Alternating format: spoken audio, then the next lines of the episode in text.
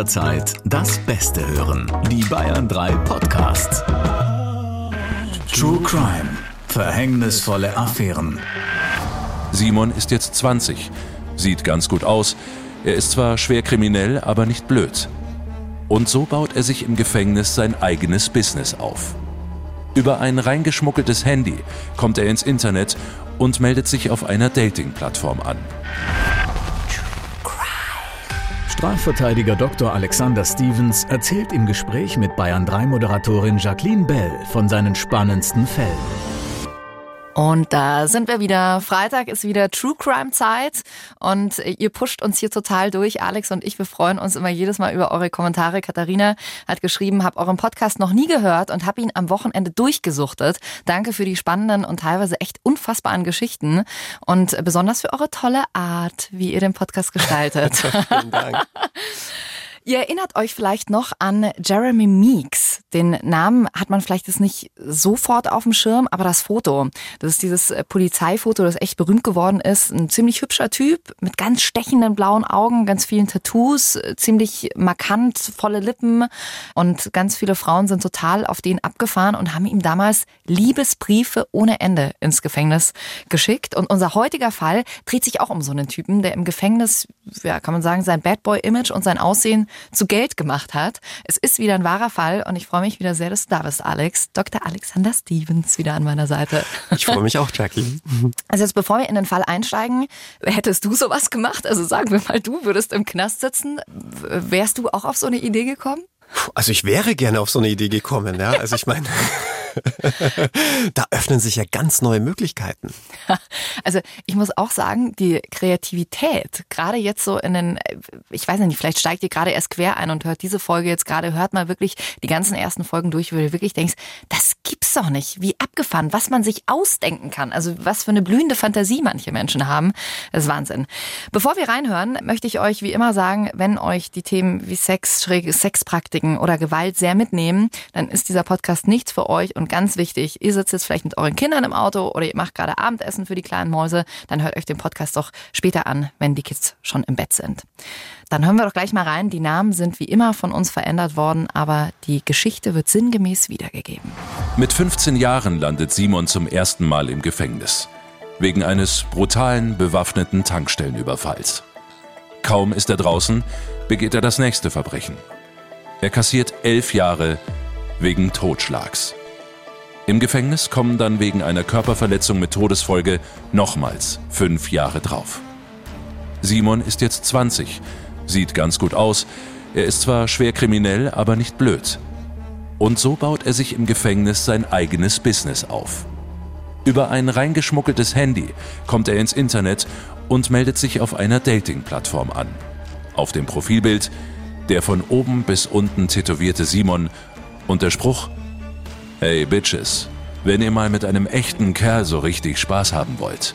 Für nur einen Huni kriegt ihr einen Besuchsschein für einen unvergesslichen Knastbesuch mit mir. Sein Plan? Einmal im Monat darf er Besuch empfangen. Wenn er die Frauen als Verwandte oder Lebenspartnerinnen anmeldet, wird ihnen meist problemlos eine Besuchserlaubnis erteilt. Er kann dann drei Stunden ungestört mit ihnen allein sein, den wilden Sexgangster geben, denn auch im Knast gibt es dafür Räume. Und tatsächlich, der Plan geht auf. Die Aktion kommt richtig gut an.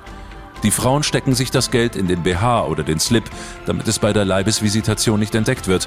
Und dann geht's ab.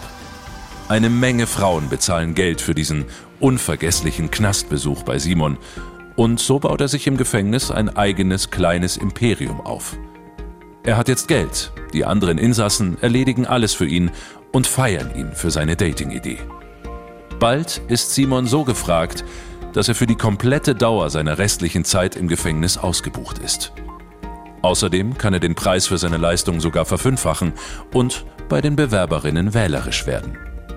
Es scheint die perfekte Business-Idee zu sein. Ey, darauf musste erst mal kommen. Was ist denn los? Ja, also ein Huni pro Lady einmal im Monat hast du ein Jahreseinkommen von 1200 Euro. Nicht schlecht als Knacki. Ja, schon, ne? Wahnsinn. Das gibt's ja nicht. ich weiß gar nicht, wo ich anfangen soll. Dass Frauen darauf so sehr stehen, ja, das hatten wir schon in der zweiten Folge beim Pfarrer, wo wir so erstaunt waren mhm. und du gesagt hast, super, wofür habe ich Jura studiert? Die Anwälte sind gar nicht aufgetaucht, dass Pfarrer auch so hoch im Ranking sind, aber dass auch Knastis da anscheinend so gefragt sind bei Frauen. Aber man kennt das ja schon von den Mördern, die ja immer wieder so Fanbriefe bekommen und auch krasse Serienkiller, die dann im Knast heiraten. Frauen, die sie davor nie kannten. Also die scheinen schon eine gewisse Faszination auszuüben. Ja, aber ich vergleiche das ja immer mit mir und ich überlege ja immer, wie finde ich sowas? Also ich sehe da irgendwie, ich weiß nicht, ich habe da überhaupt kein, also dieses Bad Boy Image, ja, ja. Ich meine, ich glaube, das kennt jeder irgendwie mal, dass er vielleicht auch manchmal was mit einem Typen oder mit jemandem zusammen war, wo man sagt, ja, okay, das war mehr ein Arschloch als ein guter Typ, aber wahrscheinlich ist dieser Nervenkitzel, ne? da in den Knast reinzugehen, mit dem Geld im BH und äh, dann da irgendwie drei schöne Stunden zu haben. Ja, abgefahren. Jetzt fragen sich natürlich viele, jetzt warte mal, was ist jetzt eigentlich gerade der, ich sag mal, Tatbestand? Sind es die Frauen, die sich reingeschmuggelt haben und Geld mitgebracht haben? Oder ist es Simon, der diese Geschäftsidee hatte? Oder beides? Naja, mal abgesehen davon, dass Simon sicherlich gegen die Sperrbezirksverordnung verstoßen haben dürfte, denn Prostitution im Knast dürfte nicht erlaubt sein, ja. ist es für die Frauen tatsächlich strafbewehrt, denn es handelt sich um einen sogenannten unerlaubten Umgang mit Gefangenen. Mhm. Wissen viele nicht. Ich muss dir auch ehrlicherweise sagen, ich wusste das davor auch nicht, dass es diesen Tatbestand gibt. Ist kein Straftatbestand, sondern nur eine Ordnungswidrigkeit, aber immerhin strafbewehrt. Aha, okay. Also ist das schon eine Ordnungswidrigkeit, äh, was die Frauen da begangen haben. Also die Frauen haben sich schon strafbar gemacht, Simon auch. Dazu kommen wir gleich noch. Ich habe jetzt noch ein paar andere Fragen. Was, also jetzt total naive Frage, aber was äh, wird dann so mit Geld im Knast gemacht? Du kannst dir Drogen kaufen, du kannst dir vielleicht ein Handy kaufen, du weiß nicht, Zigaretten. Wie läuft diese Maschinerie ab und was haben vielleicht manche schon von dir gefordert, was du mit reinbringen sollst? Also klar, das ist natürlich der Klassiker, dass Knastis äh, gern die Anwälte missbrauchen würden, wollen würden, denn als Anwalt wird man nicht durchsucht und könnte theoretisch alles mitnehmen. Allerdings muss man sagen, ähm, und da muss ich schon eine Lanze für die Kollegen brechen, das macht keiner. Ja, also keiner würde seinen eigenen Beruf, aber auch den Berufsstand gefährden. Man kannte das ja so noch ein bisschen aus der Zeit der RAF-Prozesse, mhm. denn die haben ja am Schluss Waffen gehabt, ja, ähm, alles Mögliche. Und da ist natürlich klar, woher diese Waffen vor allem kamen, die dann in Schallplattenspielern, in Akten versteckt waren und was weiß ich nicht alles. Daraus hat man gelernt. Und ähm, ich muss sagen, ich würde alles ablehnen als Anwalt, jemanden da irgendwas reinzuschmuggeln oder rauszuschmuggeln. Warum auch? Ja, was hat man da als Anwalt davon? Und zum anderen gefährdet man den ganzen Berufsstand. Und am ja. Schluss würde man dann auch diesen uneingeschränkten Verkehr mit dem Gefangenen und mit Verkehr meine ich aber jetzt ja, den ja. Personenverkehr. Ja, wir müssen hier ein bisschen aufpassen bei unserem Podcast, ja. denn das gab's auch Sehr schon, ja, dass eine Anwältin regelmäßig Sex mit Knackis hatte. Ach ja. was, tatsächlich? Ja, ja, ja, ja. Ich will jetzt nicht zu viel verraten, denn mhm. das Ganze spielt auch noch in München. Ui. Aber nichtsdestotrotz, ansonsten ist unser Berufsstand, da möchte ich schon eine Lanze verbrechen, doch ja. integer und wir sind ja alle Organe der Rechtspflege. Wir mhm. sind ja genauso gestellt wie ein Richter oder ein Staatsanwalt. Wir haben ja auch exakt dieselbe Ausbildung genossen und deswegen deswegen passt man da schon auf. Aber die Knackis sind da schon äh, auch immer gewieft. Ja, also am begehrtesten ist, dass man Post rausschmuggelt an die Liebste. Ja, das wird ja alles gelesen, wenn man dieser Briefkontrolle unterliegt. Und äh, da will man vielleicht das eine oder andere nicht dem Staatsanwalt mitteilen. Ja, also das ist so der Klassiker und da lehne ich immer stets dankend ab. Gab es denn schon mal Fälle, wo Anwälte theoretisch irgendwie unter Druck gesetzt wurden, dass von außen Leute irgendwie, äh, keine Ahnung, ich äh, tu deinen Kindern äh, was an, wenn du, was weiß ich, das und das nicht mit reinschmuggelst oder rausschmuggelst? Gab es da auch schon mal Fälle? Also mir ist jetzt keiner ad hoc geläufig. Der größte Druck entsteht eigentlich durch die Angehörigen, die dann sagen, kannst du mal diesen Brief mitnehmen? Oder ganz häufig sind auch so zivilrechtliche Dokumente. Man darf ja nicht vergessen, man sitzt im Knast, man kann ja äh, seine Kontoauszüge da nicht irgendwie checken, man kann keine Überweisungen machen, all das. Das sind ja auch Dinge, die man, wenn man im Knast sitzt, gerne machen würde. Aber auch das unterliegt streng genommen eben nicht der Verteidigerpost, hat nichts mit der Strafverteidigung zu tun und auch das müsste ich mir genehmigen lassen. Ja? Also alles, was nicht mit dem Strafverfahren zu tun hat, hat auch bei mir als Anwalt, als Strafverteidiger nichts verloren. Ja. Wo hat Simon denn dieses Geld versteckt, das er da bekommen hat? Von den Frauen? Naja, Simon hat das ganz geschickt gemacht, denn die eigentliche Währung im Knast ist ja nicht Geld, sondern sind ja Zigaretten. Mhm. Ja, und Simon hat das alles dann im gefängniseigenen Kiosk dann in Zigaretten investiert. Ja, der Kioskbesitzer wird sich wahrscheinlich auch gedacht haben, boah, also der ist ordentlich dabei. Man muss auch sagen, seither hat sich auch einiges getan. Ja, also mhm. das Gefängnis hat durchaus dadurch gelernt, jetzt gibt es Begrenzungen. Man kann also nur so und so viel Geld pro Monat ausgeben, damit eben solche Sachen nicht mehr passieren. Ach was, ja. okay. Aber die eigentliche Knastwährung sind natürlich Zigaretten, Drogen und so allerlei andere Annehmlichkeiten, die man sich da im Knast erkaufen kann. Ja? Dienstleistungen, Sex genauso, ja. Aha. Also auch das gibt es. Ja, was noch so? Gerade so, aha, okay.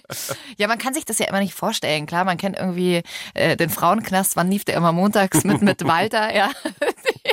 Die, irgendwie, klar kennt man das irgendwie von Serien, aber wie es dann irgendwie im Real Life abläuft, ähm, hat man ja keine Ahnung von, ne? Naja, man kann sich dann genauso gut auch Schutz erkaufen. Auch das mhm. gibt es.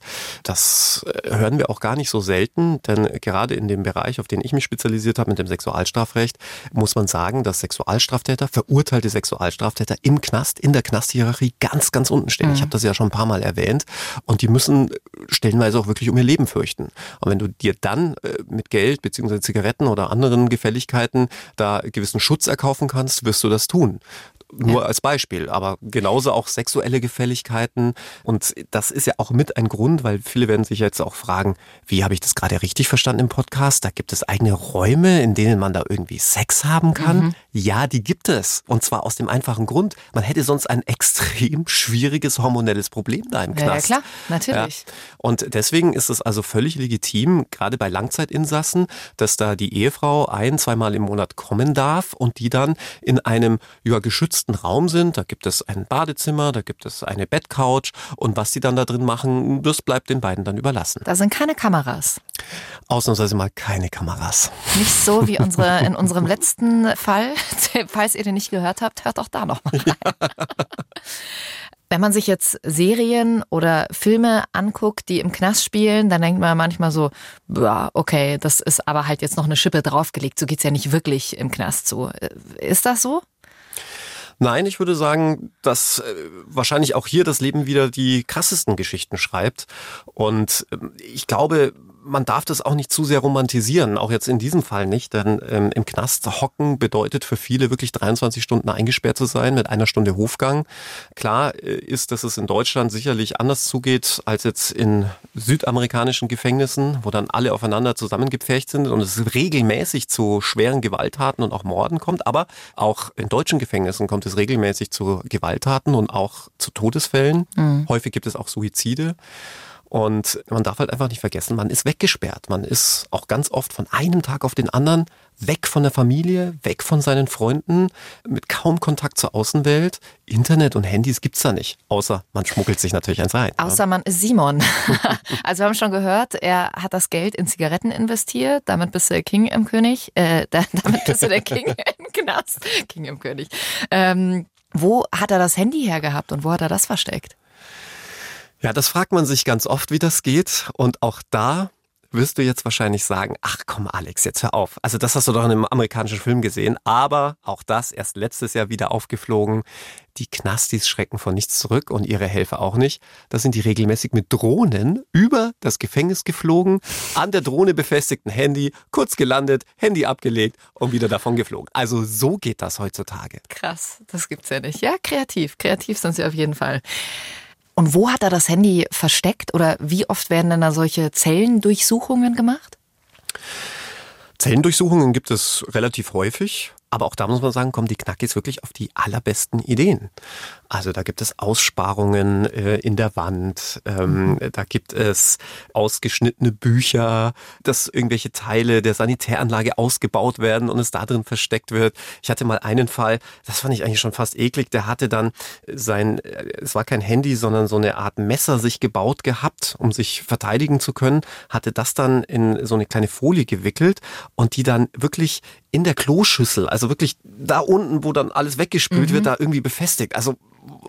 ich will da eigentlich gar nicht ins Detail ja. gehen, aber äh, der Fantasie sind keine Grenzen gesetzt. Okay, ich habe schon gedacht, es kommt noch was Schlimmeres. Ich hier, ich bin bei dem Podcast mittlerweile schon auf alles. Zum Glück hat das nur an der Toilette befestigt.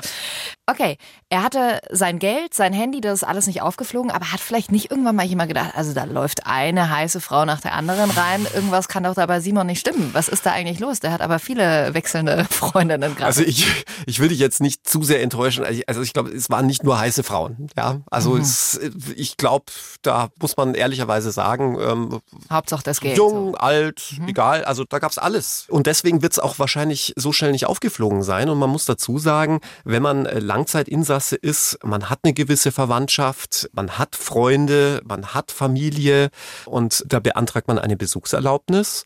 Und sofern die clean sind, ja, die werden ja dann auch durchleuchtet, wie wir es gehört haben, dann steht dem Besuch ja auch erstmal nichts entgegen. Ja, aber man hat ja jetzt nicht so viele Freunde und Familie, wo man sagt, okay, mit dem brauche ich jedes Mal dieses eine Zimmer, wo ich mal drei Stunden alleine sein kann. Naja, Simon hat es ja natürlich auch geschickt gemacht. Ja, er hat ja dann der einen gesagt, ja, du sagst jetzt einfach, du bist meine Ex-Frau. Der nächsten hat er gesagt, ach, äh, du bist meine Freundin. Die übernächste war dann die Ex-Freundin. Und ähm, mhm. klar, und man muss dazu sagen, bei ähm, einem Besuch pro Monat streckt sich das Ganze auch. Ja, und wenn du da drei, 500 Knackis im Gefängnis hast, dann fällt es auch so schnell gar nicht auf. Da führt jetzt keiner praktisch Buch oder es wird schon Buch geführt, aber es kontrolliert jetzt keiner und sagt, das ist aber komisch, dass der da x tausend andere äh, Frauen ständig bei sich hat. Ja, also wie gesagt, es waren jetzt auch nicht x tausend und zum anderen ist das äh, schier nicht machbar, ja, mhm. dass man sich dann genau immer anguckt, wer ist jetzt das und, und warum und weshalb. Wenn man das alles überprüfen würde, könnte man am Schluss gar keinen Besuch empfangen. Aber man kann sagen, Gott sei Dank hat Simon diese Geschäftsidee nicht während Corona-Zeiten gehabt, denn da ist es mit dem Besuch etwas schwierig. Ja. Wie ist das eigentlich gerade? Ja, das ist tatsächlich schlimm. Es ist äh, so, dass der Besuch wirklich krass eingeschränkt ist. Äh, eine ganze Zeit lang durfte man überhaupt keinen Besuch empfangen. Äh, war auch schwierig mit den Anwälten, auch dieser uneingeschränkte Zugang zu seinem mhm. Mandanten. Mhm. Ja, man hat dann versucht, sich dann irgendwie telefonisch mit dem Mandanten auszutauschen oder eben dann durch Glasscheiben getrennt. Aber das ist tatsächlich ein Riesenproblem für die Strafrechtspflege gerade, diese Corona-Pandemie. Ja, klar. Daran denkt man immer gar nicht. Mhm. Ne? Also man hört natürlich immer von Altenheim oder seine eigene Familie, seine Freunde, aber ja, wie läuft das zum Beispiel im Gefängnis ab? Ja. So, und ihr wisst ja, wir würden jetzt heute über diesen Fall hier nicht sprechen, wenn äh, Simons Geschäftsidee nicht irgendwann aufgeflogen wäre. Ja, wie du schon richtig sagtest, Jackie, ähm, war es so, dass Simon seine monatliche Besuchszeit, die ja begrenzt ist, ausschließlich darauf verwendet hatte, diese Damen zu empfangen.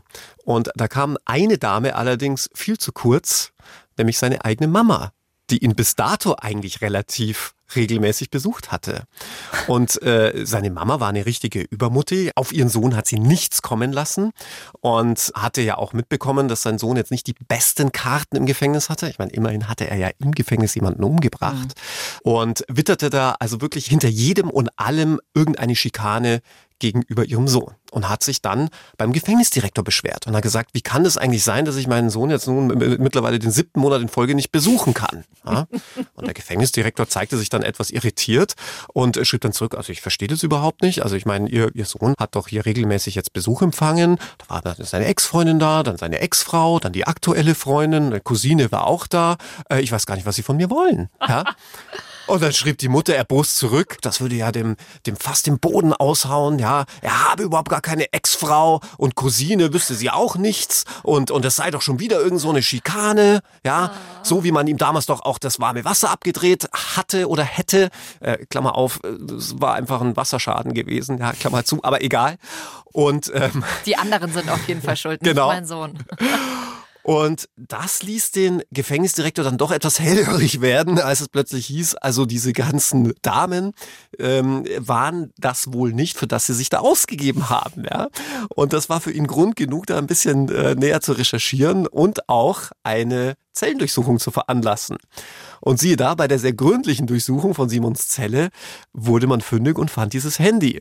Und eine kurze Auswertung des Handys ergab dann auch, mit welch ja, doch äh, interessanten Geschäftsidee er da die letzten Monate unterwegs gewesen war. Also war auf einer Online-Dating-Plattform und hat so sich die Frauen in den Knast reingeholt. Ganz genau. Und äh, hatte die dann auch entsprechend instruiert, also nicht nur das Geld entsprechend zu verstecken, sondern auch zu sagen, ja, du sagst, du bist meine Cousine, du sagst, du bist meine Ex-Frau und so weiter.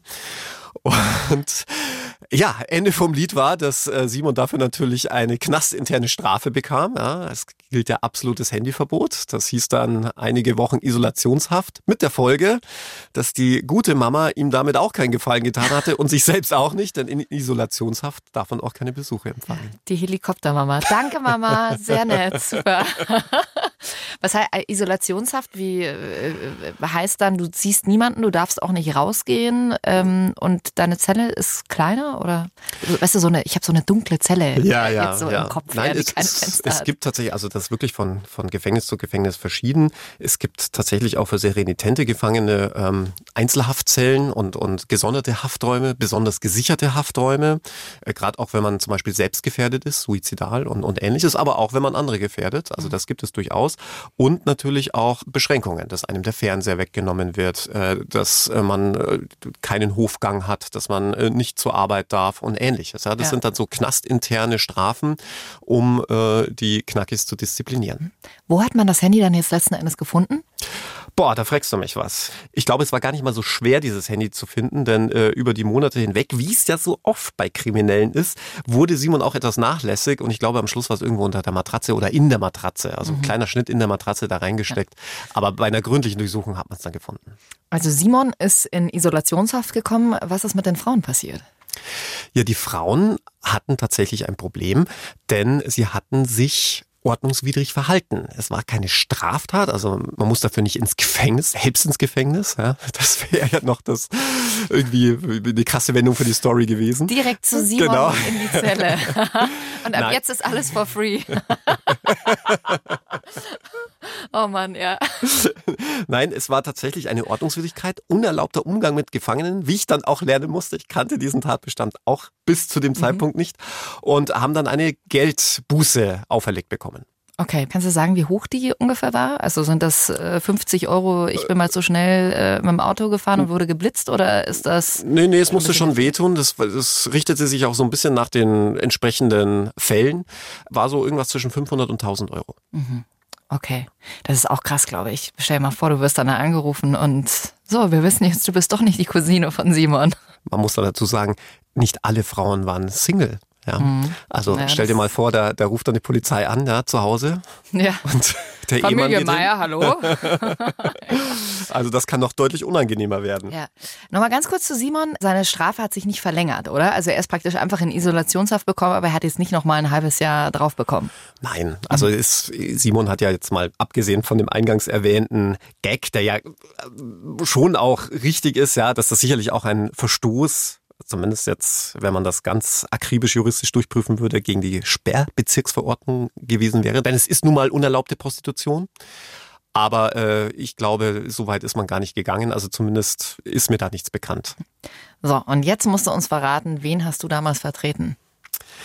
Ich habe tatsächlich eine der Frauen vertreten, die dann ein Ordnungswidrigkeitenverfahren am Hals hatte. Und deswegen konnte ich das jetzt auch gerade erwähnen, sie war tatsächlich kein Single. Und das Aller, Allerwichtigste für sie war, dass ihr Mann davon nicht mitbekommt. Und, äh, und sie schrieb mir dann in die E-Mail und sagte, also sehr geehrter Herr Stevens, ich gebe alles zu, bitte schicken Sie mir keine Post nach Hause. Bitte nur eine Brieftaube, aber bitte in die Arbeit. also du, du weißt auch nicht, ob, äh, also das lief alles glatt. Du hast ihr keinen Brief geschickt. Sie hat das Geld überwiesen und, nein, ich glaube, ich musste es sogar überweisen und Das ist ja Wahnsinn. ja. Und was man damit reingezogen wird als Anwalt.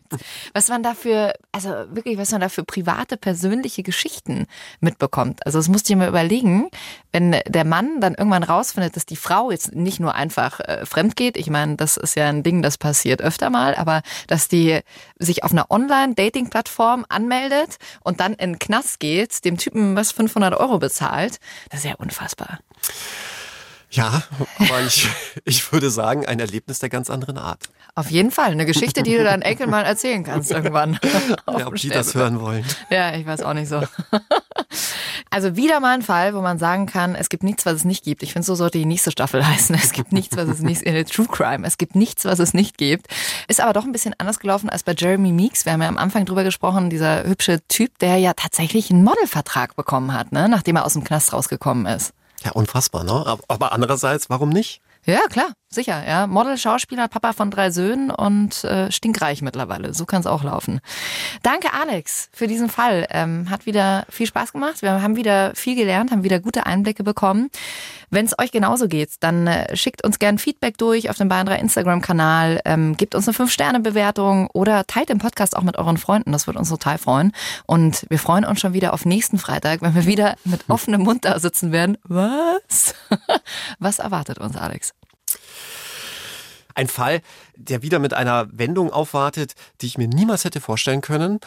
Letzten Endes gipfelte das Ganze mit einem sehr persönlichen Kontakt zum Verfassungsschutz. Und ich verrate mal so viel, mit den Leuten willst du nichts zu tun haben. Hm, dann hören wir uns nächste Woche Freitag. Ich bin gespannt. Verhängnisvolle Affären. Mehr packende Podcasts auf bayern3.de.